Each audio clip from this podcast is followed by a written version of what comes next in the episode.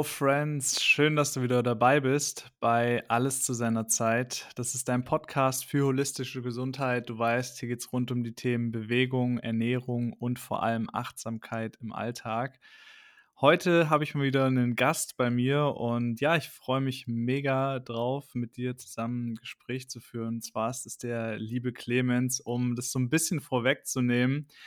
Wir kennen uns auch durch das Business, was wir damals zusammen gemacht haben. Und ich habe dich irgendwie immer so ein bisschen als zurückhaltend und auch introvertiert wahrgenommen. Und auf Zypern hatten wir dann mal die Möglichkeit, uns auch ein bisschen intensiver zu unterhalten. Und da war ich ja mehr oder weniger voll erstaunt, wie ja tiefgründig und ausführend wir uns da über verschiedene Themen unterhalten konnten. Das fand ich richtig, richtig cool. Und es hat mir irgendwo mal wieder gezeigt, dass manchmal der erste Eindruck oder so, die Vorurteile vielleicht, die man gegenüber manchen Personen hat, gar nicht wirklich haltbar sind, wenn man wirklich sich dann in der Tiefe mal verständigt.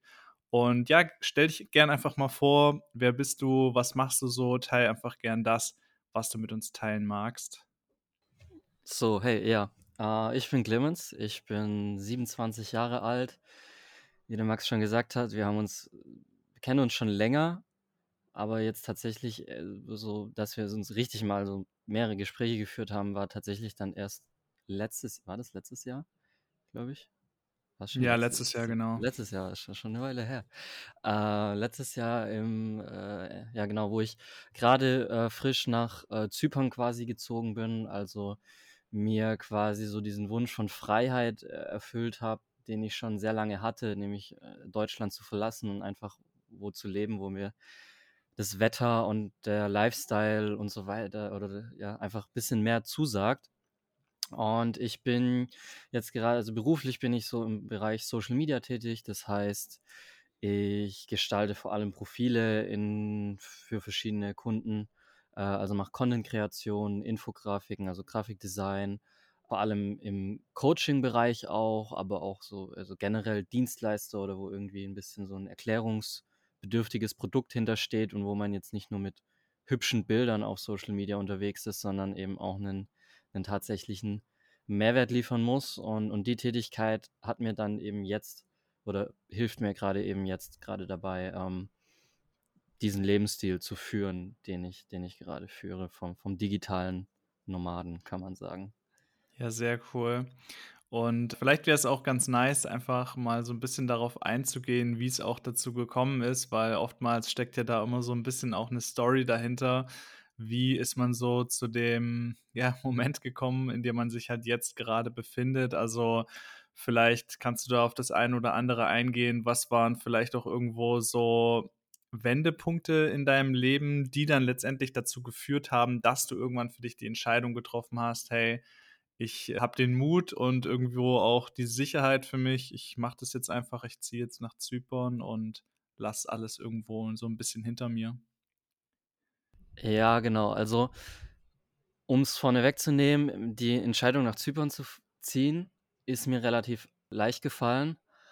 Allerdings eben nur, weil ich ja schon verschiedene Stationen davor in meinem, in meinem Leben hatte. Um das mal so von Anfang an durchzugehen, ich, ich glaube, ich hatte schon immer so ein bisschen mein, meinen eigenen Kopf und dieser Wunsch, irgendwo anders zu leben, hat sich auch schon sehr früh manifestiert, glaube ich. Also wenn ich jetzt so zurückdenke, denke ich, glaube ich schon, dass ich schon so im Alter von so zehn Jahren oder so irgendwie daran gedacht habe, dass ich eigentlich viel lieber irgendwie im Strand unter Palmen leben möchte, als, äh, als jetzt in Deutschland. Also es hat schon sehr früh angefangen. Bin dann aber natürlich erstmal so die ganz normalen Stationen durchlaufen. Also ich habe halt mit 16 die Realschule beendet, habe dann eine Ausbildung gemacht, habe dann erst ganz lange gearbeitet als technischer Zeichner und mein erster Schritt daraus quasi aus dieser, aus dieser üblichen Struktur von Ausbildung oder bei anderen Leuten natürlich auch Studium, war dann tatsächlich damals eben, als ich mit 19, glaube ich, mit, in 19, glaube ich, mit Network Marketing in Kontakt gekommen bin und dann eben auch dadurch mal so diese, ja, dieses selbstständigen Mindset quasi das erste Mal erfahren habe. Habe das ein paar Jahre dann eben auch nebenher gemacht und so mal mehr, mal weniger erfolgreich, aber mir hat es eigentlich fast bis zum Ende immer ein bisschen Spaß gemacht und vor allem habe ich dort auch genau die Leute kennengelernt, mit denen ich auch gerade eben quasi in der Weltgeschichte unterwegs bin. Also sei es jetzt hier auf Zypern mit dem Lukas und dem Dennis, die ich eben jetzt auch schon seit sieben, acht Jahren kenne und was natürlich auch dazu beigetragen hat, weil wir eben alle so gleich sind, sage ich mal, so eine Community und dann das fast auch schon so eine Gemeinschaftsentscheidung war, auch Deutschland zu verlassen, was eben dann die Entscheidung nochmal leichter gemacht hat, weil man dann eben nicht komplett alleine in, in ein fremdes Land zieht, sondern eben direkt zwei Buddies schon mit dabei hat. Und genau, und, und dann bin ich noch ein, zwei weitere Stationen durchlaufen. Das war dann vor allem, als ich dann auch das erste Mal klar ausgezogen bin von zu Hause, aber das war nur so 20 Minuten weg von den Eltern ungefähr. Aber dann bin ich Ende 2019 auch nach Berlin gezogen. Also ich komme ja aus dem Raum Stuttgart, das heißt, Berlin ist ja dann schon nochmal ein bisschen weiter weg aus der ursprünglichen Heimat. Und wo man dann einfach quasi mal so komplett autark von den Eltern einfach ist, die sich dann auch in gar nichts mehr einmischen. Es ist eigentlich so eine relativ normale Station im Leben, sage ich mal, für mich, aber es gibt natürlich auch Leute, die ziehen eigentlich ja nie so richtig aus der Heimat weg. Das heißt, die lernen, die, die haben diese Hürde vielleicht sogar noch nie genommen, äh, tatsächlich mal so weiter weg zu sein. Für mich hat sich das aber damals richtig angefühlt, weil ich einfach weg wollte aus der Kleinstadt und mal halt, ja, dann halt direkt in die größte Stadt in Deutschland. War auch eine, eine nice Erfahrung und hat aber dann nicht so lange gehalten, weil dann Corona kam, dann war Berlin doch nicht mehr so spannend, weil dann halt alles dicht war und so weiter. Es hat die Berlin-Erfahrung ein bisschen getrübt, war aber nichtsdestotrotz was sehr Gutes.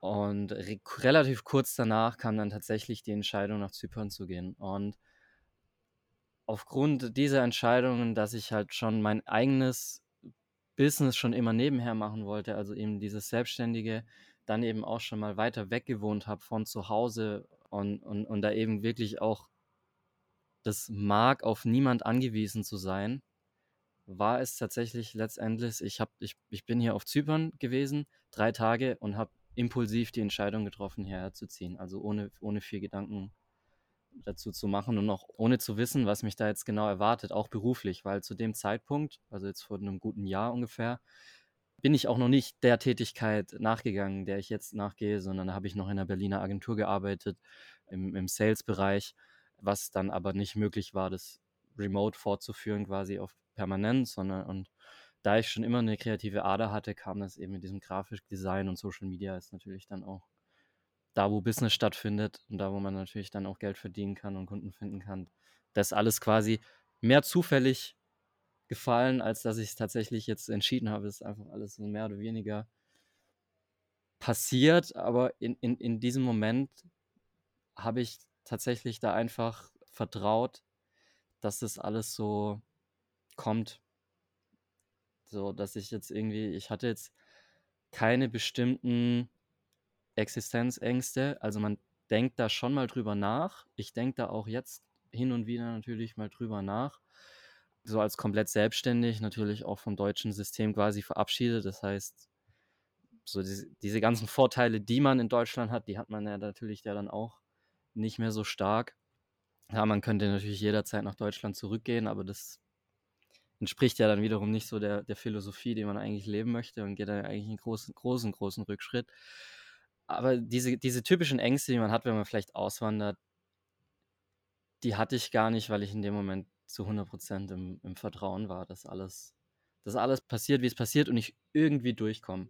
Also ich wusste durch irgendwie, dass ich irgendwie durchkommen werde, egal was passiert. Auch wenn mal so ein Business Monate schlechter laufen, gerade wenn man sich frisch selbstständig gemacht hat, ist es ja klar, dass man vielleicht jetzt von Anfang an nicht direkt den, den äh, Goldtop findet, so, aber irgendwie, irgendwie hat alles gepasst und jetzt seit einem Jahr passt schon mehr oder weniger klar hin und wieder immer noch mit Herausforderungen zu kämpfen, aber komm durch und bis jetzt kann ich mich nicht beschweren.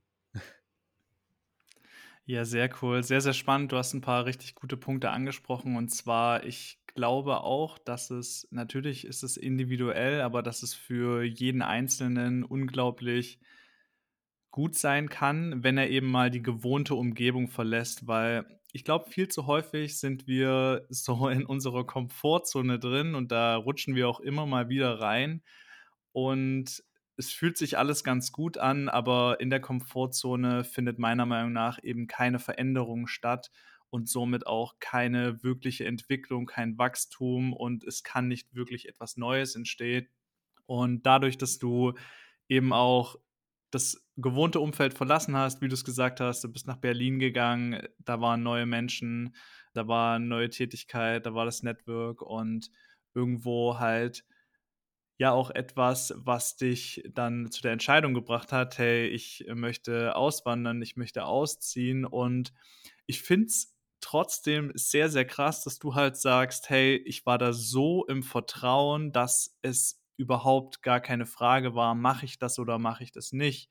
Trotzdem stelle ich mir die Frage, wie schafft man das, dass man sich so ein Vertrauen halt eben aufbaut oder war das halt in dem Moment einfach so? Nur irgendwo muss es ja da auch, wie gesagt, vorher halt einen Prozess gegeben haben, dass man halt sagt, hey, ich vertraue entweder mir oder ich vertraue dem Leben, dass es mir eben genau die Dinge geben wird, die ich halt brauche, um mich irgendwo weiterzuentwickeln und dass irgendwo ja dein, dein Mut, die Liebe mehr überwogen hat als die Ängste. Also vielleicht um die Frage nochmal zu konkretisieren, woher hast du das Vertrauen genommen? Hast du das irgendwie aufgebaut oder wie kam es dann zu der letztendlichen Entscheidung? Ja, also grundsätzlich habe ich in den letzten Jahren schon viel, viel mehr Vertrauen gewonnen, vor allem auch in mich selbst. Du hast ja vorher gesagt, du hast mich ja als, eher als, als ruhigere Person wahrgenommen. Bin ich grundsätzlich definitiv auch. Ich brauche ein bisschen länger, um einfach mit Leuten manchmal, manchmal warm zu werden. Also ich bin da jetzt nicht die Person, die da direkt auf die Leute zugeht, sondern dann eher, es muss einfach passen, es muss irgendwie passieren. Und bei mir war das so, ich war ja grundsätzlich früher noch, wenn ich jetzt zehn Jahre zurückdenke, an den 16, 17, 18-jährigen Clemens, war ich grundsätzlich noch viel, viel, viel schüchterner, viel ruhiger, als ich es heute bin. Also das hatte dann Gründe in der Schule und so weiter und so fort, wo man ja dann auch eben ja sehr geprägt wird, sage ich mal, in der Zeit. Und das hat sich dann vor allem dann geändert, muss ich tatsächlich sagen, auch mit dem Business, was ich damals gestartet habe. Also ein Network, wo man dann ja doch dann sehr viel in Kontakt kommt mit fremden Leuten, viel reden muss und dann natürlich auch vielleicht manchmal von dem einen oder anderen im Umfeld gepusht wird, dann mal eine Präsentation zu machen.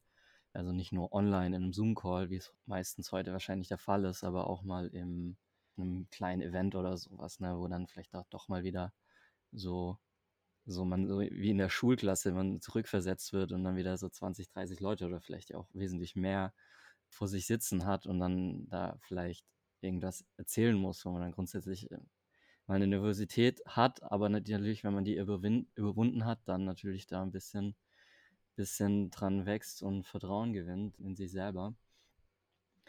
Und ja, das hat sich die letzten Jahre so schleichend dann aufgebaut. Wie gesagt, äh, oder auch weiterhin natürlich, ist ja ein, ein stetiger Prozess. Wie gesagt, das Business war da ein Punkt, habe mich dann aber natürlich in den letzten Jahren auch immer wieder mit dem Thema Persönlichkeitsentwicklung auseinandergesetzt, mal mehr, mal weniger erfolgreich, manchmal auch sehr, also sehr gezwungen, sage ich mal, und manchmal eben eher aus dem Impuls heraus. Dann, dann funktioniert es wesentlich besser. Also ich habe ja alles gemacht von eine Stunde Morgenroutine, Bücher lesen und so weiter und so fort, was alles so, ja, was man so mitgekriegt hat, was man ja dann so hört und so weiter in dieser ganzen Bubble, aber dann teilweise ja nicht immer auf einen passt, so wie es einen vielleicht an der einen oder anderen Stelle gepredigt wird, sage ich mal. Und ja, war, ist ein schleichender Prozess, aber es ist natürlich gedanklich, also auch wenn ich mal mehr, mal weniger gemacht habe, gedanklich beschäftigt man sich natürlich dann immer damit, so ein bisschen, oder ich beschäftige mich immer da ein bisschen damit oder einfach äh, bin ein bisschen mehr bewusst im Wahrnehmen, was ich eigentlich mache und was ich fühle und kann mich dann halt selber besser reflektieren. Also auch wenn ich jetzt nicht aktiv irgendwelche Bücher oder sowas zur Persönlichkeitsentwicklung lese oder irgendwelche Videos schaue, da gibt ja 50 Millionen Möglichkeiten, das zu tun, einfach nur durch das bewusste Wahrnehmen, wie fühle ich mich gerade, was möchte ich gerade, ob das jetzt der Geist oder der Körper ist. Allein dadurch habe ich, glaube ich, schon ähm, eine riesengroße Entwicklung gemacht.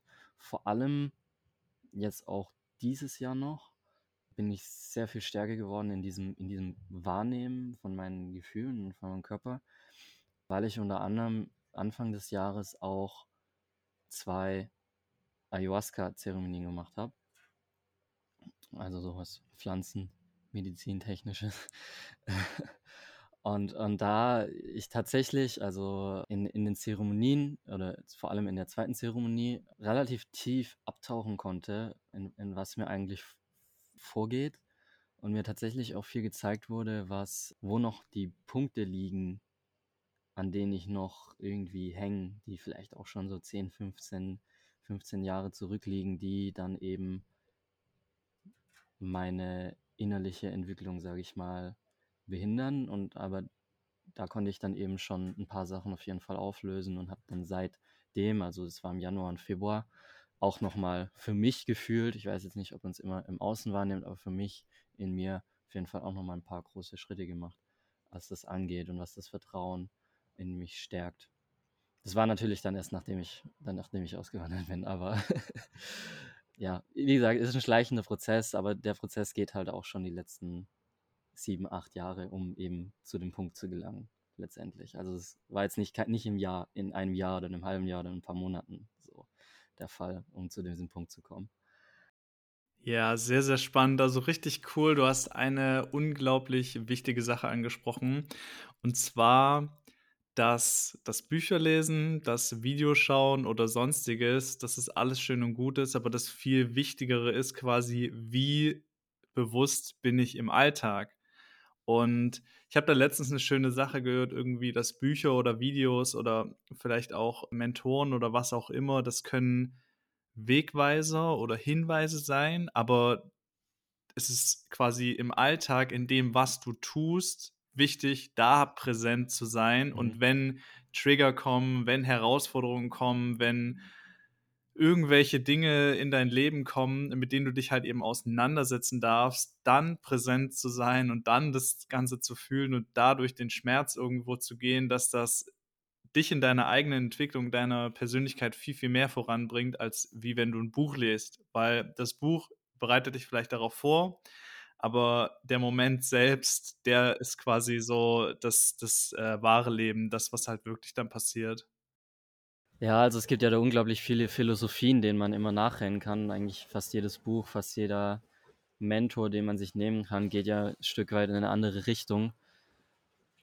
Und es ist wichtig, da sich Impulse rauszunehmen, aber für mich persönlich ist es da nicht der richtige Weg gewesen, immer so einer bestimmten Philosophie, so diese, die so 100% Hardcore zu leben.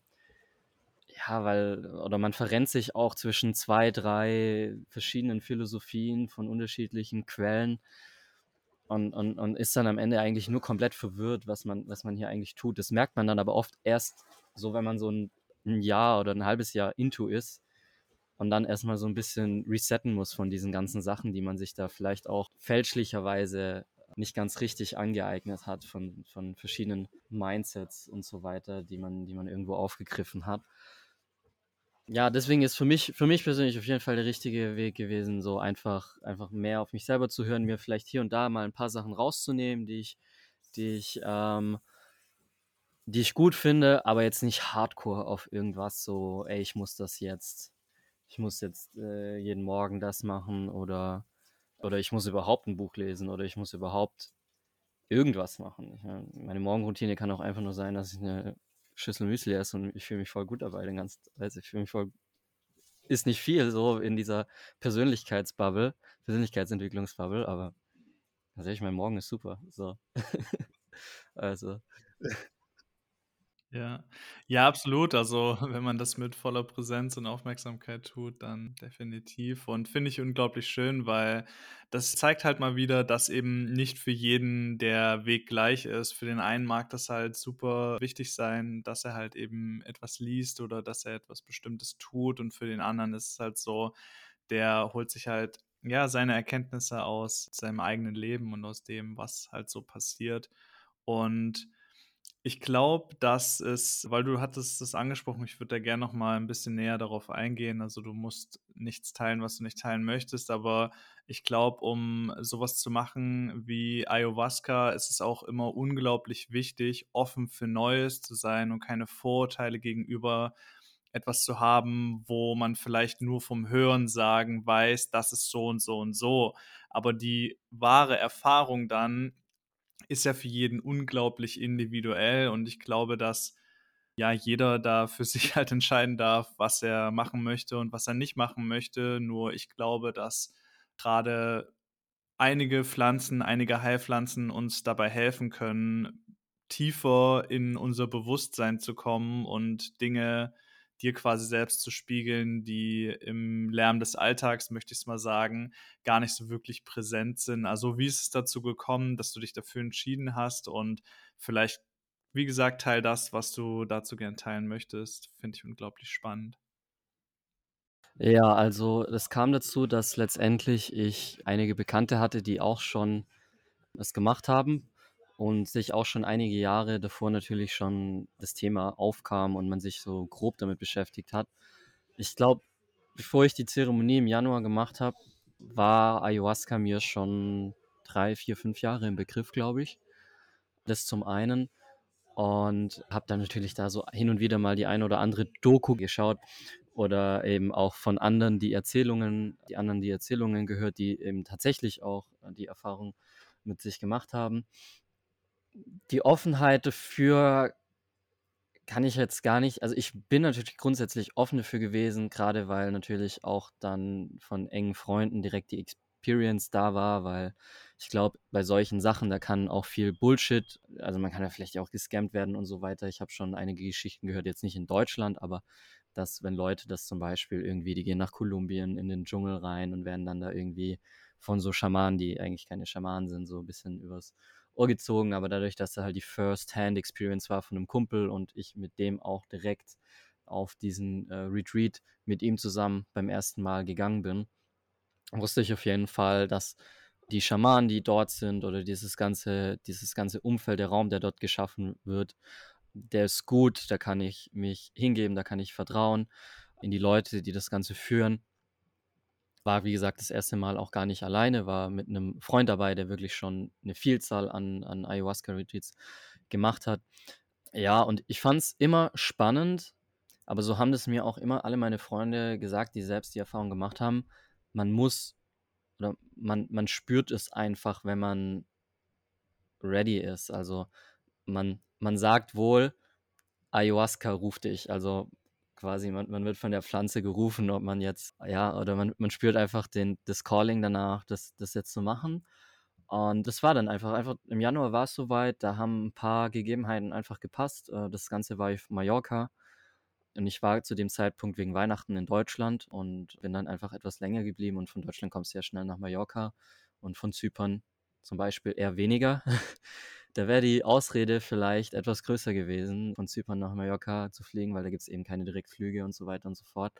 Äh, und zu dem Zeitpunkt, es hat sich einfach alles so gefügt. Es war auch wirklich mein Kumpel, mit dem ich mitgegangen bin, ich ich war ich habe mich ja gar nicht informiert, der hat gesagt so: „Hey du, in in 'ner Woche ist dann 'n Retreat auf Mallorca. Hast du Lust?“ Und es hat sich einfach richtig angefühlt in dem Moment.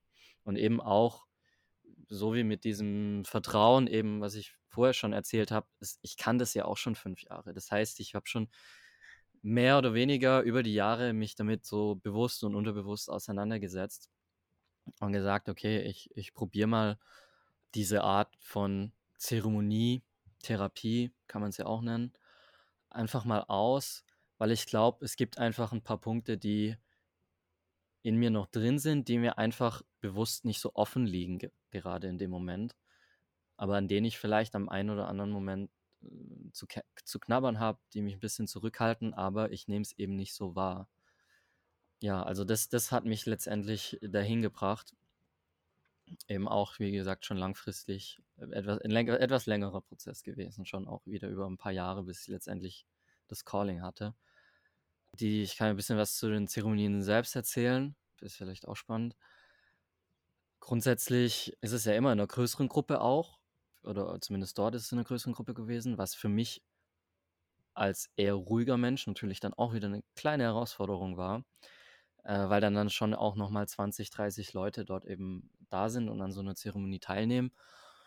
Und das Krasse ist halt ist natürlich, wenn man schon so an dem Punkt ist, sich auf so was einzulassen, dann sind die Menschen, die dort sind und an so 'ner Zeremonie teilnehmen oder mithelfen, die sind natürlich alle unglaublich offen und herzlich und du kommst eigentlich in 'ner Sekunde auf ziemlich tiefgründige Themen, grade weil du natürlich ja auch vielleicht schon die erste Nacht einer Zeremonie hinter dir hast und und schon sich Themen gelöst haben. Und und du vor allem nach so 'ner Zeremonie, wo dir ja visuell oder auch einfach nur in deinem ja, vielleicht einfach nur deine Gedanken jetzt ohne visuell ohne visuelle Sachen, Dinge offengelegt werden, über die du ja dann auch erst mal sprechen willst, sage ich mal, um um das Ganze ja auch zu verarbeiten. Und und dadurch auf diesen Zeremonien geht man äh, hat hat man 'ne sehr, sehr gute Bindung direkt zu den Leuten. Das ist echt krass. Also, man man schließt die so direkt ins Herz. Und die Zeremonien selber sind natürlich sehr spannend, also in der Nacht. Das findet ja immer in der Nacht statt. Sind natürlich sehr spannend, weil man wenn man auch weiß, was so 'n bisschen auf auf sich zukommt, weil man sich ja da auch unter anderem ja auch übergeben muss und so weiter und so fort, was ja dann, sage ich mal, 'ne 'ne härtere körperliche Reaktion ist, die da ja auch stattfindet, auf die man sich ja auch erst mal einlassen muss. Und da ja mein mein erster Gedanke bei der ersten Zeremonie war: „Boah, kannst kannst du jetzt einfach vor 30 Leuten dich übergeben?“ So so quasi, äh, public, sage ich mal. Und und ich bei der ersten Zeremonie tatsächlich auch noch sehr verkopft war. Also, zu viel gedacht, zu wenig, ähm, losgelassen, um um wirklich in diese in diese tiefen Prozesse reinzukommen, so wie im Alltag ja auch. Also, man man ist vielleicht verkopft, man kommt grade nicht mit seinen Gedanken weiter, man man hängt an derselben Stelle oder oder so so Sachen wie Nervosität und so weiter zahlen zahlen da ja drauf ein. Wenn man dann denkt so: „Hey, wenn ich jetzt da das mache, dann kotze ich vor so vielen Leuten.“ War war beim ersten Mal dann schon so 'n bisschen so 'n Punkt, der 'n bisschen gebraucht hat. Und auch dann eben ja, eben dieses Loslassen. Und man ist ja dann vielleicht ja auch laut, man schreit da ja auch rum, ähm, eventuell oder ei einfach den Impulsen nachgeben, die man grade in in diesem Moment verspürt. Ob das jetzt Weinen ist, ob das Lachen ist oder ob das wild Rumschreien ist, ja? Und sich da einfach öffnen und und und das einfach auch e dieses egal sein lassen, dass da jetzt ganz viele Menschen drum rum sind. Allein allein das, unabhängig davon von dem, was ich in der Zeremonie gesehen habe, also was in meinem Unterbewusstsein war, allein diese Herausforderung mit: „Ey, du lässt jetzt einfach los.“ Also, das Loslassen an sich war bei mir schon ein Prozess. Und der hat beim ersten Mal beim ersten bei der ersten Zeremonie, die ich im Januar gemacht habe, war jeweils 3 Tage, also vom 1., 2. auf 'n 3. Tag ging's dann immer besser, aber vor allem dann im Februar, wo ich das Ganze noch mal wiederholt habe ist es mir eben viel leichter gefallen, eben dieses generelle Loslassen.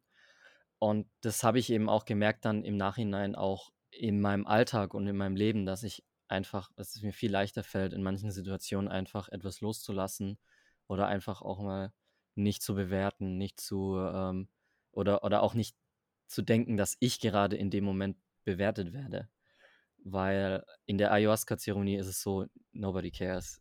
Jeder ist ja grad selber auf seinem Film, sage ich mal. Keiner guckt nach dir, außer die Schamanen natürlich, die passen auf. Und und deshalb also unabhängig von äh, von von meinen Visionen, die ich, sage ich mal, hatte und den unbewussten Themen, war das 'n großer Prozess. Und dann hatte ich natürlich noch diese ganzen unterbewussten Prozesse oder die unterbewussten Sachen, die dann hochgekommen sind, noch on top. Was mir viel aus der Kindheit gezeigt wurde, wo ich einfach Dinge hatte, die an die habe ich die letzten 10, 15 Jahre gar nicht gedacht. Die sind einfach auf einmal wieder da gewesen und habe dann gemerkt, ja, da war 'n Thema, so zum Beispiel da habe ich mich verletzt gefühlt von Freunden oder ich habe mich verletzt gefühlt von oder verletzt oder enttäuscht. Also, meistens sind ja dann doch eher die negativen Emotionen, die ja dann so sticky sind und einen noch jahrelang irgendwie 'n bisschen begleiten. Ja, dass man von irgendwelchen Leuten enttäuscht war auf einer Ebene, die man damals gar nicht wahrgenommen hat. Und das jetzt irgendwie so 10, 15 Jahre später stellst du das auf einmal einfach fest, dass ich kann ein Beispiel nennen. Ich hatte eigentlich immer das für mich selber den Gedanken, ich hatte eine ziemlich gute Kindheit. Hatte ich wahrscheinlich auch mehr oder weniger, aber ich hatte immer so den Gedanken, eigentlich hatte meine Kindheit gar keine Makel. So. So habe ich zumindest immer gedacht. Und in den Zeremonien hat sich das dann so herauskristallisiert, dass ich zum Beispiel so irgendein Problem mit meinem Vater zum Beispiel also habe. Nicht, dass ich mich mit dem jetzt nicht gut verstehe, aber mir ist dann erst dann klar geworden, dass mein Vater, als ich so, denke ich, glaube ich, in so einem Alter von fünf bis ja, 14, relativ viel gearbeitet habe. So mit 14 hat man sich ja dann nicht mehr so krass für die Eltern interessiert, wahrscheinlich, wenn die Pubertät angefangen hat, oder ich zumindest, war dann erstmal so auf Abstand von den Eltern. Aber äh, grundsätzlich so in diesem, diesen sechs Jahren davor war mein Vater immer relativ viel am Arbeiten. Das heißt, er ist oft erst so 18, 19 Uhr nach Hause gekommen und dann habe ich erst so gemerkt, okay, irgendwie hat es mir dann damals doch irgendwie gefehlt als Kind, als kleiner Junge. Aber bis Januar, Februar war das 0,0 in meiner Gedankensphäre, sage ich mal, vorhanden und habe das dadurch erst, erst festgestellt. Und das Coole ist, dass mein Vater eben sich in den letzten Jahren auch sehr viel mit dem Thema Persönlichkeitsentwicklung beschäftigt hat. Der war grundsätzlich auch schon spirituell geprägt teilweise, weil er ja auch äh, schon eigentlich seit er klein ist auch Karate zum Beispiel macht, also auch so ein bisschen so diese Schnittstelle zur äh, asiatischen Kultur hat zum Beispiel. Aber so richtig angefangen hat er erst auch jetzt vor drei, vier Jahren, glaube ich, so auch sich dann so mal das eine oder andere Coaching zu machen oder auch ein Retreat. Jetzt nicht sowas wie Ayahuasca, wo man ja dann Pflanzenmedizin zu sich nimmt, aber eben auch mit ein Retreat hat mit Personen, die es einfach, die, die einen leiten können ins Unterbewusstsein, sage ich mal. Und das Witzige war, nachdem ich dann zurückgekommen bin von diesem, von diesem äh, Retreat, war es zeitgleich, dass mein Vater dieselbe Erkenntnis hatte, ohne dass wir darüber gesprochen hatten. Dass es auch so war, dass er gesagt hat, so, hm, ja, es war natürlich schon so, dass damals ich meinen Kindern schon ein bisschen was zugemutet habe oder vielleicht nicht so viel da war, als ja, als man eben als ich kleiner war oder als meine ja gut, meine Schwester ist ein paar Jahre jünger als ich. Ja, dass da einfach nicht so nicht so viel da war. Und das fand ich dann schon witzig, wie wie das alles so in die in diesem Frequenzfeld sich übertragen hat, ohne dass man nur ein Wort darüber gewechselt hat und einfach so diesen selben dieselbe dieselbe Erkenntnis hatte. Ja, das war ein Punkt. Es gibt natürlich noch einige andere Punkte, die sich da so aufgetan haben in dieser Ayahuasca-Zeremonie. Aber ich will da tatsächlich jetzt, also ich will gar nicht genau sagen, wie, also klar, Visionen und so weiter, aber das ist, ist ja sehr, sehr offen, was man da sieht und wie das tatsächlich stattfindet, weil bei mir war es tatsächlich so, dadurch, dass ich vorher schon relativ viel, mir Leute sehr detaillierte Geschichten erzählt haben, dass sie eine Vision hatten von ganz bestimmten Sachen und ganz bestimmten Details äh, erzählt haben, hatte ich eine Erwartung, wie es sein muss, also auch wie intensiv es sein muss, wie so eine Vision, ne? wie, wie, wie viel spürt man in einer Vision oder ja, einfach im Unterbewusstsein. Und deswegen erzähle ich immer nur so ein bisschen grob, so ein paar Erkenntnisse, aber ungern im Detail, weil mir selber eben dieses zu detaillierte Hören von anderen eine zu krasse Erwartung mitgegeben hat, wie es eigentlich ist.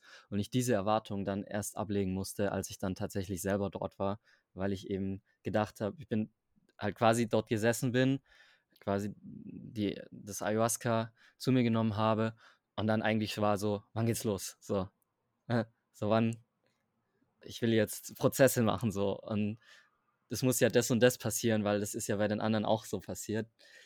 Deswegen würde ich jetzt tatsächlich bei dem Thema jetzt nicht stärker ins Detail gehen, aber ich kann sagen, dass ich es eigentlich jedem empfehlen kann, der jetzt vielleicht sagt, okay, er ist ja, also grundsätzlich spiritueller Natur, ist dann vielleicht auch grundsätzlich eher naturverbunden, also wenn die Natur eine große Rolle spielt im eigenen Wesen und, und, und man da viel Ruhe findet vielleicht, wenn man, wenn man draußen ist und, und ja, dadurch, ja, also, weil, weil es ist ja kein Trip, sage ich mal, ne? Es ist kein Partytrip, so, den man da macht.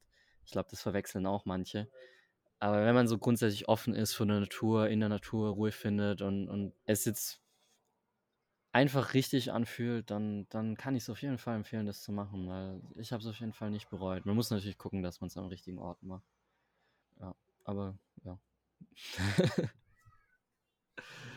ja, crazy. Also da war jetzt echt so krass viel dabei. Also Erstmal sollte es grundsätzlich keine Empfehlung sein, das Ganze zu machen. Ich denke, das ist eine sehr, sehr persönliche und individuelle Entscheidung und trotz alledem finde ich es sehr, sehr gut, dass du halt eben für dich die Entscheidung getroffen hast und gesagt hast: „Hey, ich gehe halt eben dem Calling, den Zeichen, die kamen gehe ich halt nach und treffe diese Entscheidung.“ Weil ich halt auch immer der Meinung bin, dass es halt sehr, sehr wichtig ist, wie wir es vorhin gesagt hatten, nicht Dinge zu tun, weil sie jemand gesagt hat, hey, tu das oder mach das oder ich lese es in einem Buch und mach das deswegen, sondern klar, es kommt irgendwie in dein Bewusstsein durch Gespräche oder was auch immer, aber es resoniert halt mit dir und du sagst, hey, ich, ich treffe die Entscheidung aus mir heraus, weil es eben, ja, sich mit meinem Inneren gut anfühlt und gehe dann eben in den Prozess rein und möchte diese Erfahrung bewusst wahrnehmen. Ich finde es unglaublich spannend, was du darüber erzählst. Was das angeht, kann ich selber persönlich sagen, ja, ich habe da, was das angeht, sehr, sehr viel Respekt davor und wahrscheinlich auch ein bisschen Angst so, weil man halt nicht weiß, was einen erwartet. Ich finde es auch gut, dass du jetzt nicht zu viel erzählst, weil so eine Erwartung, glaube ich, speziell bei so einem Event, aber auch bei anderen Dingen hemmen uns oftmals davor, wirklich das, was passiert und das Erlebnis wahrzunehmen und es quasi durch sich durchfließen zu lassen. Weil dadurch, dass du weißt, dass dein Verstand irgendwie, sage ich mal, ein Bild gebaut hat, wie das Ganze halt auszusehen hat, erwartest du das dann halt und wartest darauf, dass das jetzt halt eben passiert. Und dann passiert es gar nicht so. Und du bist dann in dem Moment nicht offen, weil dein Kopf halt sagt, es muss so und so sein. Es ist unglaublich, ja, krass, dass du das halt dann auch so reflektiert hast und gesagt hast, hey, wahrscheinlich wäre es noch besser gewesen, je weniger ich darüber weiß, umso offener bin ich halt für die Erfahrungen, die halt passiert. Und ich finde es auch nice, dass du trotzdem gesagt hast, okay, ich mache es dann halt nochmal, ich möchte es noch intensiver irgendwie ausleben, wenn ich noch mehr Vertrauen habe und mich noch mehr fallen lassen kann. Und ich würde da gerne auf ein Thema noch mal ein bisschen genauer eingehen, weil du hast Loslassen gesagt. Und ich glaube, Loslassen ist unglaublich wichtig und nicht immer so einfach, weil ja, es passieren Dinge und wie du schon gesagt hast, so, dir war das halt gar nicht bewusst, dass es passiert ist, ist es aber dann an die Oberfläche gekommen und manchmal kommen ja Gefühle hoch oder irgendwie, ja, es ist ein bestimmtes Thema, was einen immer wieder triggert und man hat vielleicht nicht die Kraft oder die Energie, sich halt intensiv damit auseinanderzusetzen und kann das Ganze halt nicht loslassen. Das heißt, man haftet daran und ich habe auch mal so gehört, dass irgendwie, ja, quasi wie so Gedanken oder Gefühlsfäden dann in deiner Vergangenheit festhängen und die gar nicht bei dir sind. Das heißt, du gar nicht wirklich zu 100% conscious im Hier und Jetzt sein kannst, weil du eben noch in deiner Vergangenheit rumhängst, auch wenn es dir im Alltag gar nicht bewusst ist. Das heißt, mhm, mhm. das Ayahuasca ist das eine, aber was hilft dir im Alltag oder wenn verschiedene Sachen passieren, Dinge, die dich triggern, die dich vielleicht nerven oder abfacken oder was auch immer, wie, wie schaffst du es dann auch manchmal loszulassen? Was ja, hilft dir da? Wie gehst du mit solchen Situationen um? Oh, das ist eine gute Frage. Das ist 'ne gute Überlegung. Also, ja ja, es gibt natürlich hin und wieder Sachen, die mich triggern oder oder wo sich dann auch, äh, ja, eine Sorge, eine Angst und so weiter aufbaut. Bei mir ist es tatsächlich so, ich glaube also, oft ist bei mir so, ich schlafe einfach eine Nacht drüber, am nächsten Tag ist ist ist es schon halb halb gegessen. Ich glaube, das findet bei mir mittlerweile schon schon schon sehr unterbewusst statt. Also, ich muss mir natürlich dann schon noch mal manchmal so also, ich ich bin auch wenn das jetzt alles, was ich bisher erzählt habe, sehr emotional klang klingt, ich bin trotzdem immer noch 'n sehr rationaler Mensch. Und muss mir die Dinge dann manchmal so hernehmen, dass ich einfach sage so: „Ey, das, was du da jetzt grad machst, macht erst mal gar keinen Sinn jetzt grade, sich da überhaupt so viel Gedanken im Kopf zu machen oder darum so daran so krass zu hängen.“ Und das ist, denke ich, bei mir jetzt immer der erste Schritt, eben so tatsächlich erst mal so diese Rationalität, also das Ganze logisch aufzuarbeiten. Ja, und und und und es stoßt es, denke ich mal, so an, dass ich dann halt einfach es es kommt jetzt natürlich drauf an, um was es genau geht, weil ich denke, wie dein Podcast ja auch so heißt, ne: „Alles zu seiner Zeit.“ Manchmal brauchen die Dinge einfach Zeit, Absolut. um äh, um um sie loszulassen. Es geht nicht in in 5 Minuten, dass ich sage so: „Hey, hier, ich mache jetzt ich schnippe mit'm Finger und habe was vergessen und bin da jetzt absoluter Profi drin, Dinge loszulassen“, so. Es dauert einfach. Ich glaube, man muss sich halt bewusst einmal werden so wie gesagt, bei mir ist es eher diese logische Schiene, dass ich sage so: „Okay, ich mache mir 'n paar Gedanken dazu, warum es jetzt eigentlich überhaupt gar keinen Sinn macht“, weil die meisten Sachen machen ja auch tatsächlich gar keinen Sinn, so zumindest bei mir. Und dann dem einfach die Zeit geben, die es braucht, um um um da loszulassen, wenn's was Größeres ist. Aber es gibt natürlich auch Momente, wo man sagt so: „Hey, ich bin jetzt hier in dem Moment und ich müsste vielleicht jetzt“ äh, ja, also morgen ist vorbei quasi, so, da bringt's mir nichts mehr. Ja, ich glaube, da einfach durchatmen. Ganz simpel. Einfach mal kurz in die Ruhe gehen und und mal kurz durchatmen, kurz abschalten, alles, was um einen rum ist und dann einfach mal kurz ey, ist doch ist doch alles gut. So, und ja, je nachdem, klappt, klappt nicht. Muss man sehen. Ja, du hast 'n guten Punkt angesprochen. Ich glaube klar, okay, du bist, was das angeht, 'n sehr rationaler Mensch und da kann's vielleicht auch sein, dass man dann irgendwie die Entscheidung ja, dann so sagt: „So, was was soll ich jetzt für 'ne Entscheidung treffen?“ Also, es irgendwie so gegenüberstellt. Doch ich glaube halt auch, dass eben ganz egal, wie man tickt, dass in der Ruhe manchmal die Lösung liegt.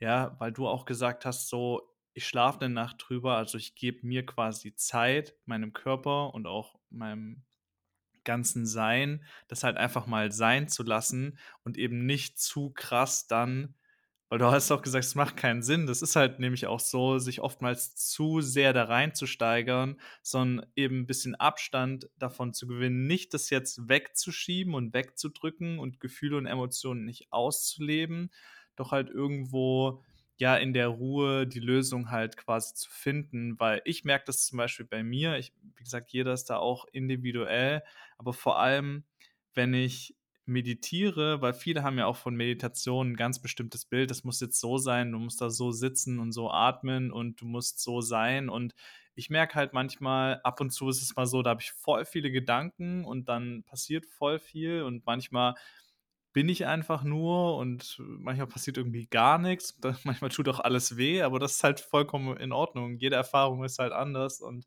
ja, ganz individuell.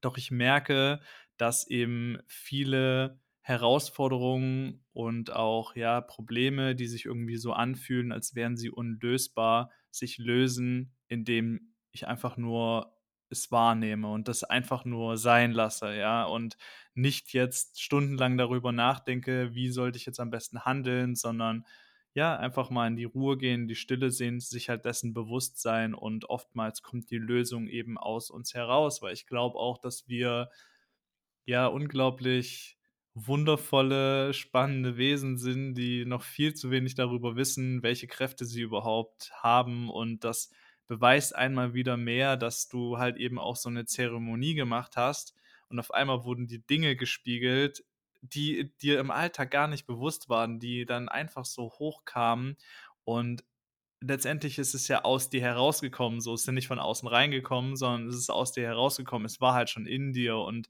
ich denke halt, dass da jeder irgendwo individuell halt seinen eigenen Weg finden darf, wie er halt mehr zu sich selbst findet und sich halt eben den Raum gibt, dass so was sich entfalten darf. Ja, also ich bin da also ich gebe dir da 100 % recht, dass dass einmal die Leute ich meine, wenn wenn irgendwas passiert, das das hängt ja dann oft auch mit Reue zusammen. Man fragt sich: „Was hätte ich anders machen können?“ Und dann steigert man sich rein, man ist unter Strom und, und dann beschäftigt es einen den ganzen Abend, dann wacht man morgen am nächsten Tag auf und ist immer noch unter Strom so. Und, und dieses, die Ruhe reingeben, ist auf jeden Fall auch ein wichtiger erster Schritt. Und nochmal kurz zu dem Ayahuasca zurückzukommen. Die Zeremonie war auf jeden Fall ein Katalysator, was es angeht, da, da reinzukommen. Aber seit ich es eben gemacht habe und da mal war an diesem Zustand, kann ich teilweise, je nachdem, wie das Framing ist, wo ich mich gerade befinde, bin ich mit den richtigen Leuten oder bin ich auch alleine und ist einfach mein, meine Stimmung gerade richtig, kann ich teilweise in meinen Gedanken ähnlich tief reinkommen. Weniger visuell, würde ich sagen, aber von der Tiefe teilweise. Ist natürlich jetzt nicht so, dass ich sage, ey, ich meditiere jetzt kurz und bin dann so 15 Ebenen in meinem Unterbewusstsein so, aber es ist, ist aber es ist schon vorgekommen, sage ich mal. Und daher denke ich, dass, dass man sowas auch ohne irgendwas auf jeden Fall schaffen kann, eben Step by Step da solche Ebenen in seinem Unterbewusstsein freizusetzen. Es dauert gegebenenfalls länger, aber es ist auf jeden Fall, auf jeden Fall möglich, da hinzukommen. Ja, definitiv. Also glaube ich halt eben auch, vor allem wenn man mal so eine Erfahrung gesammelt hat, egal in welche Richtung, dann weißt du ja, wie sich halt anfühlt oder ja, irgendwo intuitiv mhm. spürst du, wie du da hinkommst. Und bei mir ist es auch manchmal so, ich setze mich hin zum Meditieren und ich bin direkt quasi weg. Also ich bin direkt mhm. in einem Zustand, wo ich vorher nie daran gedacht hätte, dass ich je so sein kann. Und das ist natürlich auch ja ganz tagesabhängig. Ich würde super gern noch mal auf ja, das Thema vom Anfang eingehen, weil wir hatten ja auch im Vorfeld so ein bisschen darüber gesprochen, dass ja digitale Nomaden da sein und was ich mir gerne einfach ja so als Frage gestellt habe, wie, wie kann ich mir das Ganze halt vorstellen? Also klar, ich weiß selber, wie du lebst, aber vielleicht für den einen oder anderen, der weiß nicht genau so, wie kann ich mir das jetzt vorstellen? Wie lebt man? Wie arbeitet man? Wie, ja, läuft das Ganze ab? Also vielleicht kannst du da einfach so ein, zwei Sachen erzählen. Ist es für dich halt so, dass du sagst, hey, ich habe jetzt halt keinen festen Ort, wo ich bin und ich bin halt in meinem Sein viel, viel freier und ich reise halt mehr und habe halt etwas, was ich nebenbei arbeiten kann. Also wie genau läuft es so ab? Ich glaube, das ist auch, ja, wie gesagt, sehr spannend, da nochmal ein bisschen mehr darüber zu erfahren. Ja, also für mich, ich habe mich für den Lebensstil entschieden aus mehrerlei Gründen. Klar, ich vorher schon gesagt, Wetter. Also ich bin halt einfach kein Mensch fürs Kalte, ist einfach so. Also da geht es mir nicht gut. Ich stelle auch fest, so seit ich jetzt seit knapp einem Jahr quasi, ich glaube, ich war so einen Monat in der Kälte, als ich dann doch halt nochmal hin und wieder ja bei der Familie zu Hause zu Besuch bin. Aber jetzt hauptsächlich in den letzten zwölf Monaten fast eigentlich rundum bei plus 20 Grad war.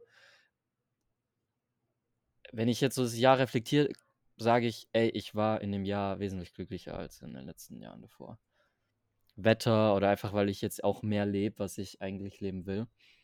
Und klar, also das ist die eine Entscheidung, also, dieses Wetterthema, so generell so dieser kleine Drang nach mehr Freiheit, einfach zu tun zu lassen, zu können, was man will. Und Steuern spielen natürlich auch eine Rolle. und ja, wie ist das jetzt letztendlich? Also, wenn man jetzt digitaler Nomade werden will, da gibt es da gibt's einige Möglichkeiten, das, wo man äh, sich jetzt entscheiden kann, was für einen passt. Bei mir war tatsächlich am Anfang die Entscheidung, nach Zypern zu gehen, weil hier ja auch so ein bisschen so steuerlich einfach mehr Möglichkeiten hast, unternehmerisch, äh, wenn man sich selbstständig macht. Und äh, was, was diese Last schon mal drückt, zudem war Zypern halt, ja, ist ja natürlich schön warm. So äh, mit, mit glaube über 300 Sonnentagen im Jahr. Und wollte mich hier ursprünglich auch richtig anmelden. Also, dass man hier so quasi diesen Länge, also Yellow Slip heißt es hier auf Zypern, dass man hier halt quasi auch arbeiten darf und Firma gründen und so weiter und so fort. Das war mein ursprünglicher Plan. Und dann wäre ich quasi sesshaft gewesen in Zypern, also da wäre hier meine offizielle Adresse und so weiter gewesen. Und mein Business, worüber man dann zum Beispiel eben die Rechnungen hätte stellen können an, an Unternehmen, weltweit eigentlich. Also das funktioniert in der Regel problemlos.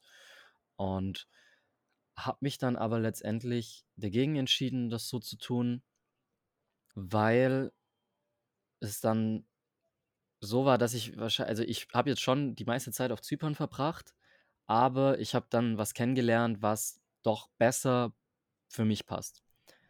Man hätte dann, also man hätte auch grundsätzlich, glaube ich, zwei oder drei Monate im Jahr auf Zypern verbringen müssen, also verpflichten quasi, damit dieser Non-Dom-Status quasi aufrechterhalten wird. Also quasi man hat einen Wohnsitz, aber ist dort eben eigentlich gar nicht da so richtig. Das ist eben möglich hier auf Zypern.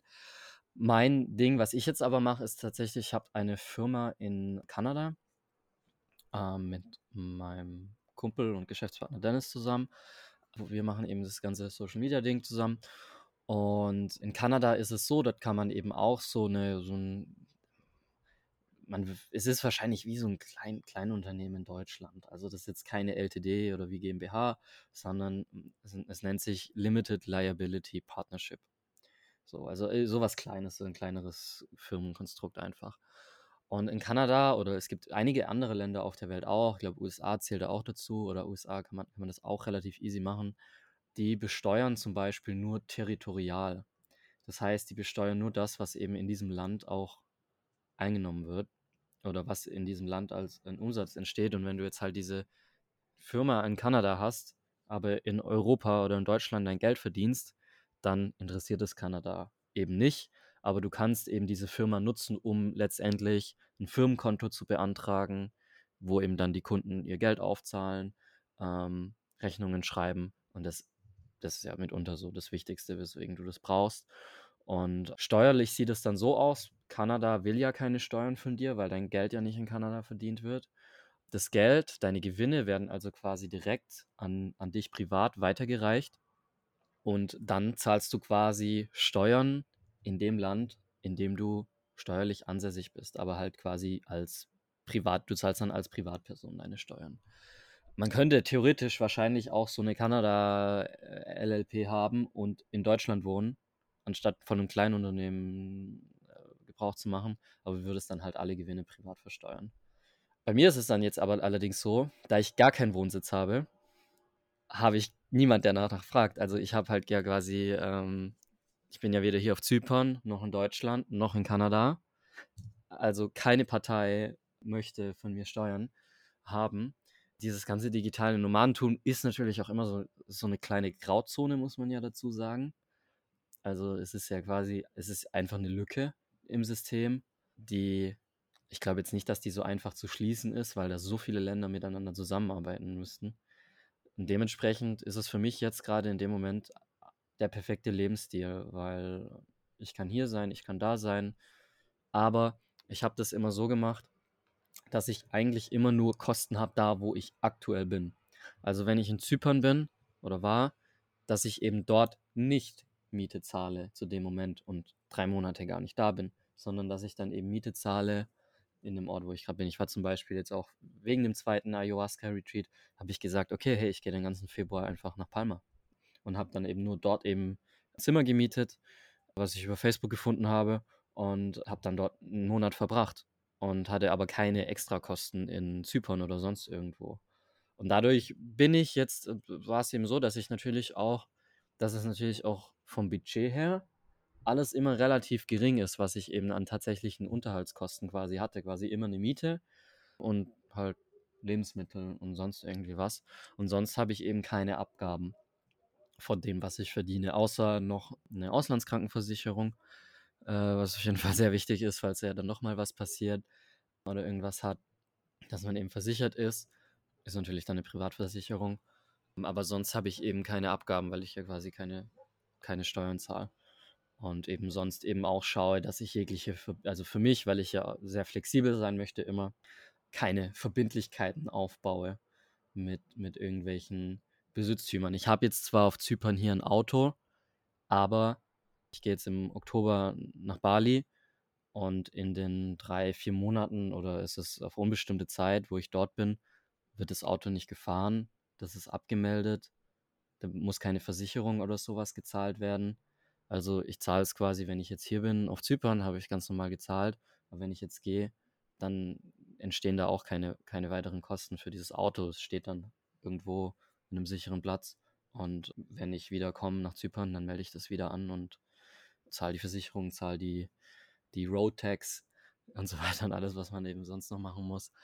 Und gucke eben danach, mein Besitz generell ist auch relativ klein. Also ich habe tatsächlich, also alles, was ich habe, bis auf, ich habe noch ein paar alte Möbel in Deutschland, die sind jetzt das Gästezimmer bei meinen Eltern, so, aber zähle ich jetzt nicht dazu. Aber sonst ist, ich habe einen Rucksack und ich würde sagen, einen relativ kleinen Koffer. Es ist kein Handgepäckskoffer, aber es ist auch kein Riesen, Riesenkoffer. Also es ist sowas dazwischen irgendwie. Und da ist alles drin, was ich habe. So, die Klamotten, die ich trage, klar, noch ein paar warme Klamotten liegen auch noch bei meinen Eltern in Deutschland, aber die brauche ich gar nicht. Also zum Beispiel, wenn ich jetzt nach Bali gehe, ich nehme ich nehm die Klamotten mit, die ich trage, so für einen Flug sind es halt noch ein paar Mal normale Schuhe, eine Jogginghose und so. Aber in meinem Rucksack wird nur eine Badehose sein, noch eine kurze Hose, bisschen Unterwäsche und zwei Tanktops und vielleicht noch ein T-Shirt, so, weil ich, ich merke das hier auf Zypern so, wenn es immer warm ist, so als, als Mann ist es wahrscheinlich einfacher wie als Frau. Man, man kommt echt klar mit seinen drei T-Shirts und einer Badehose so. es geht.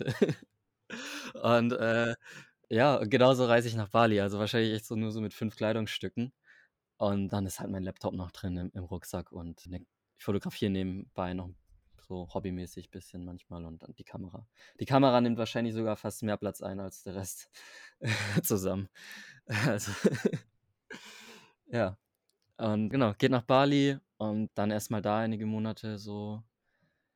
Ja, und was kann ich noch dazu sagen? Ja, Kunden finden war tatsächlich damals, also klar, wenn man selbstständig wird, man muss ja irgendwie trotzdem seine Kosten decken, gerade dann als Nomade wenn man sich aus Deutschland abmeldet, dann stehen einem ja auch gewisse Gelder nicht mehr zu, falls es doch dann nicht so gut klappt. Ne? War dann damals aber, als wir gestartet haben, doch eine ganz glückliche Situation, dass wir direkt ein paar Kunden hatten über die Leute, die wir eben schon kennengelernt haben. Also wo das Netzwerk, das man sich eben aufgebaut hat und die Leute, die man kennt, eben dann wieder eine große Rolle gespielt haben. Und dadurch direkt halt ein bisschen was entstanden ist, was dann auf jeden Fall halt für die ersten Monate Geld reingespült hat, was eben die Rechnungen, die Miete und so weiter zahlen konnte und dann Stück für Stück eben die weitere Erfahrung gemacht. Ich würde jetzt nicht sagen, dass ich jetzt aktuell mit dem, sage ich mal, mit meinem Kundenstamm oder dem, was ich gerade verdiene, so 100% zufrieden bin. Aber ich bin trotzdem, ich muss sagen, ich war vielleicht auch ein bisschen faul, weil das ist das Thema Disziplin. Wenn man dann auf einmal keinen Chef mehr hat und auf einmal auch immer in der Sonne liegen kann, dann ist die Disziplin ein bisschen schwieriger, als wenn man jeden Tag ins Büro geht. Äh, aber ich, ich würde sagen, ich bin echt erstaunt für die Zeit, die ich letztes Jahr gearbeitet habe, äh, oder halt jetzt im letzten, äh, rückblickend in den letzten zwölf Monaten gearbeitet habe. Also für das, was ich aktiv investiert habe. Und dass es schon ein Jahr ist und ist alles eigentlich relativ ohne Probleme. Also klar, ein paar Herausforderungen, aber im Großen und Ganzen relativ easy gewesen ist. So das hängt vielleicht auch wieder mit diesem Vertrauen zusammen und dann, dann kommt schon alles, wie man es braucht. So. Ja, sehr, sehr spannend. Also richtig, richtig cool, da mal ein paar tiefere Einblicke zu bekommen. Und ich finde es deswegen so unglaublich schön, darüber auch mehr zu erfahren, weil es eben anders ist als normal. Ja, es ist meiner Meinung nach so komplett untypisch, dass man quasi als Deutscher so ist es gefühlt halt so, ja, ich brauche irgendwie ein Haus oder eine Wohnung und ein Auto und ich will meine Familie da haben, dann halt aber zu sagen: „Hey, ich gehe halt dem nach, was halt für mich passt und was halt für mich stimmig ist und, ja, verfolge halt meine eigenen Ziele, meine eigenen Träume und gehe den Weg, der sich für mich richtig anfühlt.“ Ich finde es echt richtig, richtig cool, dass, ja, du den Mut hast, den Schritt zu gehen und, ja, einfach weiterhin so dein Ding machst, um letztendlich auch das Leben zu führen, was du gerne führen möchtest. Und ich glaube, da könnte man echt noch einige Punkte ansprechen,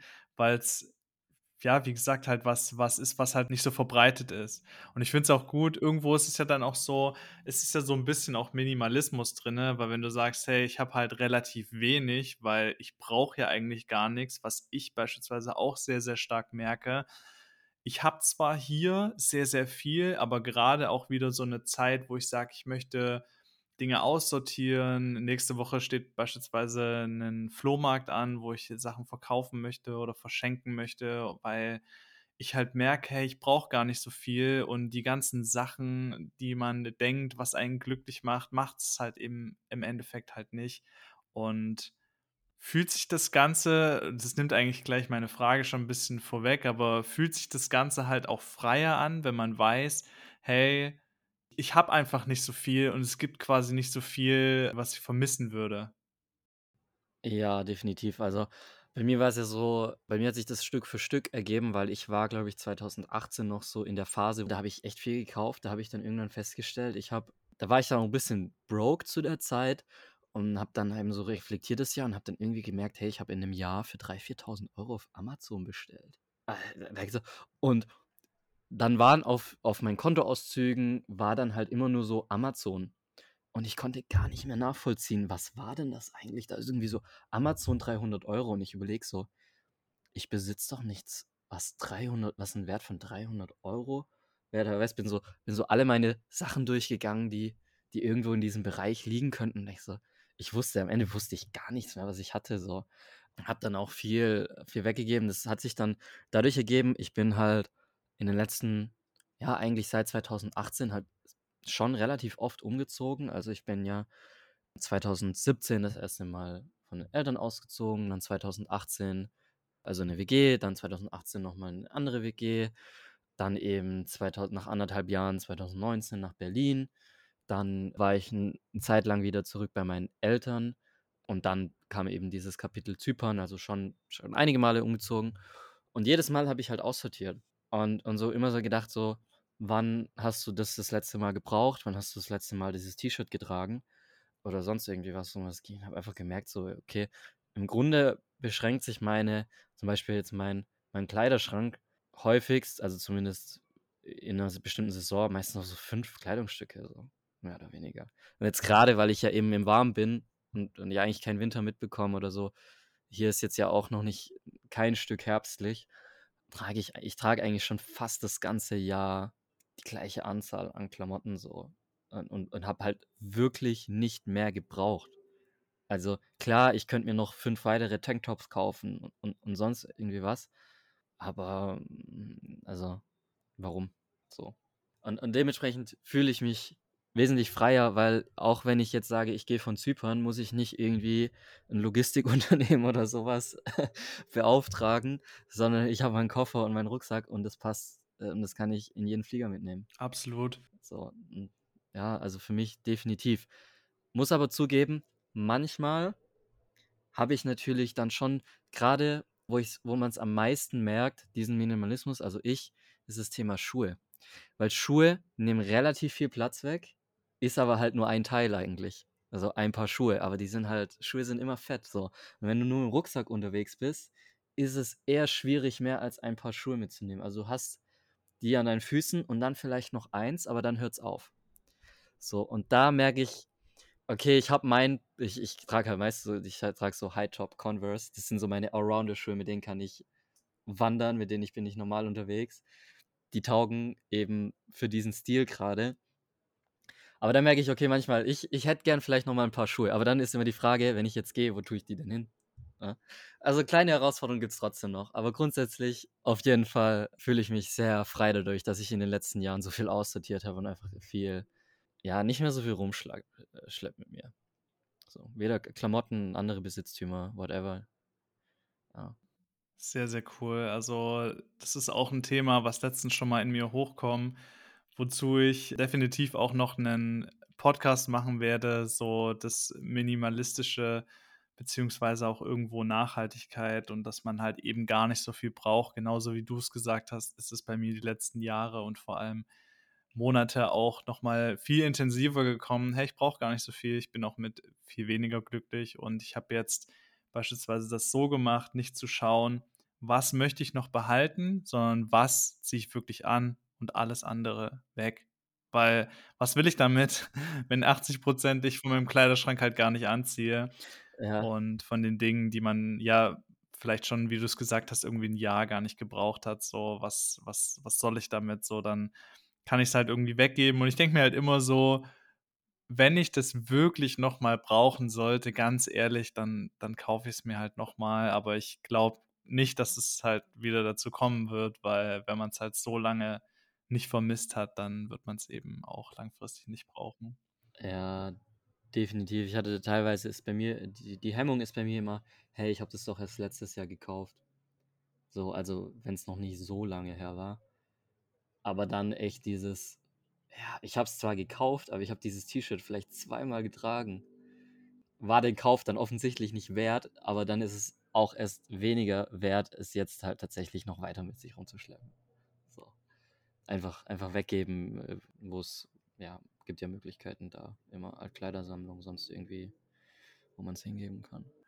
Ja, sehr schön. Richtig, richtig cooles Gespräch mit dir gewesen. Ich würde dir noch abschließend ein paar Fragen stellen. Bin auf jeden Fall gespannt auf deine Antworten und danach Mhm. bekommst du noch den Raum, um noch was zu teilen, was du eben teilen möchtest. Die erste Frage, die interessiert mich unglaublich.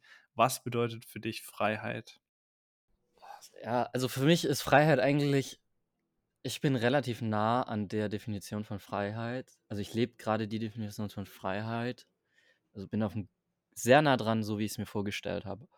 Eben, klar ist jetzt grade 'ne gewisse örtliche Freiheit vorhanden, aber ich bin eben, so wie wir's grade eigentlich schon gesagt haben, auch mit diesem minimalistischen Thema ich habe einfach nicht viel Dinge, um die ich mich Gedanken machen die mir die um die ich mir Gedanken machen muss. So, ob's jetzt Klamotten sind, ob ja, was was ziehe ich morgen an oder sonst irgendwie solche Themen. Also, einfach, dass so diese solche Sachen am Tag relativ gering fallen oder eben jetzt auch mit diesem ganzen Lebensstil, ich muss mir keine Gedanken machen um Steuern, um Buchhaltung und solche Geschichten. Einfach so alles, was mir Kopfschmerzen macht oder einfach, wo ich keinen Bock drauf habe, habe ich einfach zum Großteil aus meinem Leben verbannt. Also, jetzt unabhängig, ob man jetzt sagt so: „Hey, ich bin finanziell frei“ oder sonst irgendwas, aber ich habe einfach grade vieles, was ich keinen Bock habe, gibt's einfach nicht mehr in meinem Leben. So. Zum Großteil nur Sachen, die mir Spaß machen. Sehr schön. Klar, hin und wieder hat man trotzdem 'ne Herausforderung, aber Klar, ja, absolut. ist Freiheit. Sehr cool. Dann, wie wichtig ist dir deine Gesundheit? Die ist schon sehr wichtig auch. Ich habe da natürlich aber auch so rein disziplinär meine Phasen, wo ich mal also, ich lebe das gerne immer im Sport oder auch mal in der Ernährung aus. Wobei ich eben das jetzt im letzten Jahr so hatte, eben, wie ich vorher gesagt habe, mit diesem auf 'n Körper hören, weil ich mich dann oft auch schon immer in Sachen verrannt habe, wie: „Hey, ich ich muss jetzt das machen“, so mich auf 'ne bestimmte Weise ernähren oder jetzt in Sport gehen und so weiter und so fort oder fühle mich dann direkt ultra schlecht, wenn ich was nicht gemacht habe.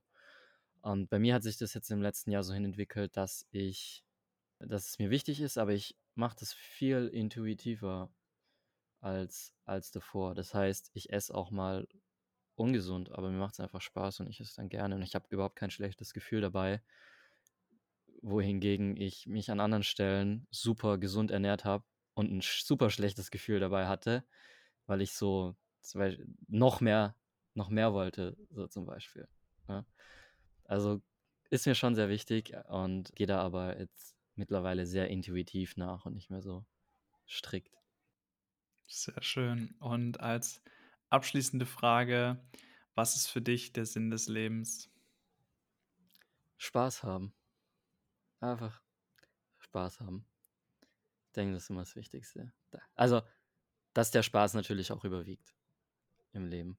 Nicht immer, aber dann so, wenn man rückblickt dass man sagt: „War 'ne war 'ne gute Zeit.“ Sehr geil. Ja, finde ich voll schön. Also im Endeffekt, was bringt's dir, wenn du dir über Dinge Gedanken machst oder das alles nur so machst, wie es andere haben wollen oder keine Ahnung, dir Ja. Kopf darüber zerbrichst, sondern halt so dein Leben lebst, was du leben möchtest. Und ich ich glaube, das tust du auch. Da bist du auf 'nem sehr, sehr guten Weg und wie gesagt, lebst das Ganze schon aus, finde ich echt stark. Und jetzt möchte ich dir, wie gesagt, noch den Raum geben, falls dir noch was wichtig ist, falls du noch was teilen magst oder 'n paar abschließende Worte, dann darfst du's gerne machen. ich glaube, ich würde das jetzt so gerade anschließen an das, was was ich äh, was jetzt sich irgendwie durch diese 3 Fragen auch ergeben hat, dass man einfach versucht, auf sich zu hören, impulsiv immer das Richtige zu tun und egal in welchem Bereich das ist, ob's jetzt Ernährung ist, Sport oder Beziehungen, ähm, da einfach besser hinhört auf sich selber, das das versucht und dadurch einfach sich besser das Leben kreiert, was man tatsächlich haben möchte, indem man tatsächlich dann versteht auch, was man eigentlich will und nicht wegen irgendwelchen falschen äh, Vorbildern oder sonst irgendwie was, irgendwelchen Hypes versucht, was Bestimmtes zu sein, sondern dass man dann einfach mehr hört, auf was man eigentlich will, was der Körper sagt, was der Kopf einem sagt und da versucht, diese Sensibilität zu entwickeln, um dann letztendlich an dem zu arbeiten, was man tatsächlich will und nicht, was gerade im Hype ist. So. Und dann ist man, denke ich, auch recht happy. Das waren auf jeden Fall, ja, richtig schöne abschließende Worte. Das Feingefühl zu haben, sich selbst irgendwo ein bisschen näher kennenzulernen und seinen Gefühlen, seinem Körper, seinen Emotionen, ja, den Raum zu geben, den sie brauchen, um das Leben zu führen, was man eben führen möchte. An dieser Stelle vielen, vielen lieben Dank. Es hat mir mega viel Spaß gemacht. Es war auch für mich sehr, sehr spannend, weil wir uns ja, wie gesagt, noch gar nicht so lange so intensiv kennen. Und ich würde mich definitiv freuen, wenn wir das Ganze nochmal fortführen können, weil ich glaube, da gibt es noch einige ja, coole Themen, über die wir sprechen können. Und Bestimmt. absolut. Ja, also danke dir auch für die Einladung. Sehr, sehr gerne wünsche euch dann noch einen wundervollen Tag. Ihr wisst, ihr könnt an der Stelle jetzt den ganzen Podcast bewerten, mich natürlich auch super gerne weiterempfehlen und definitiv bei der nächsten Folge wieder mit dabei sein. Also haut rein. Ich bin Max, euer Mind Mentor.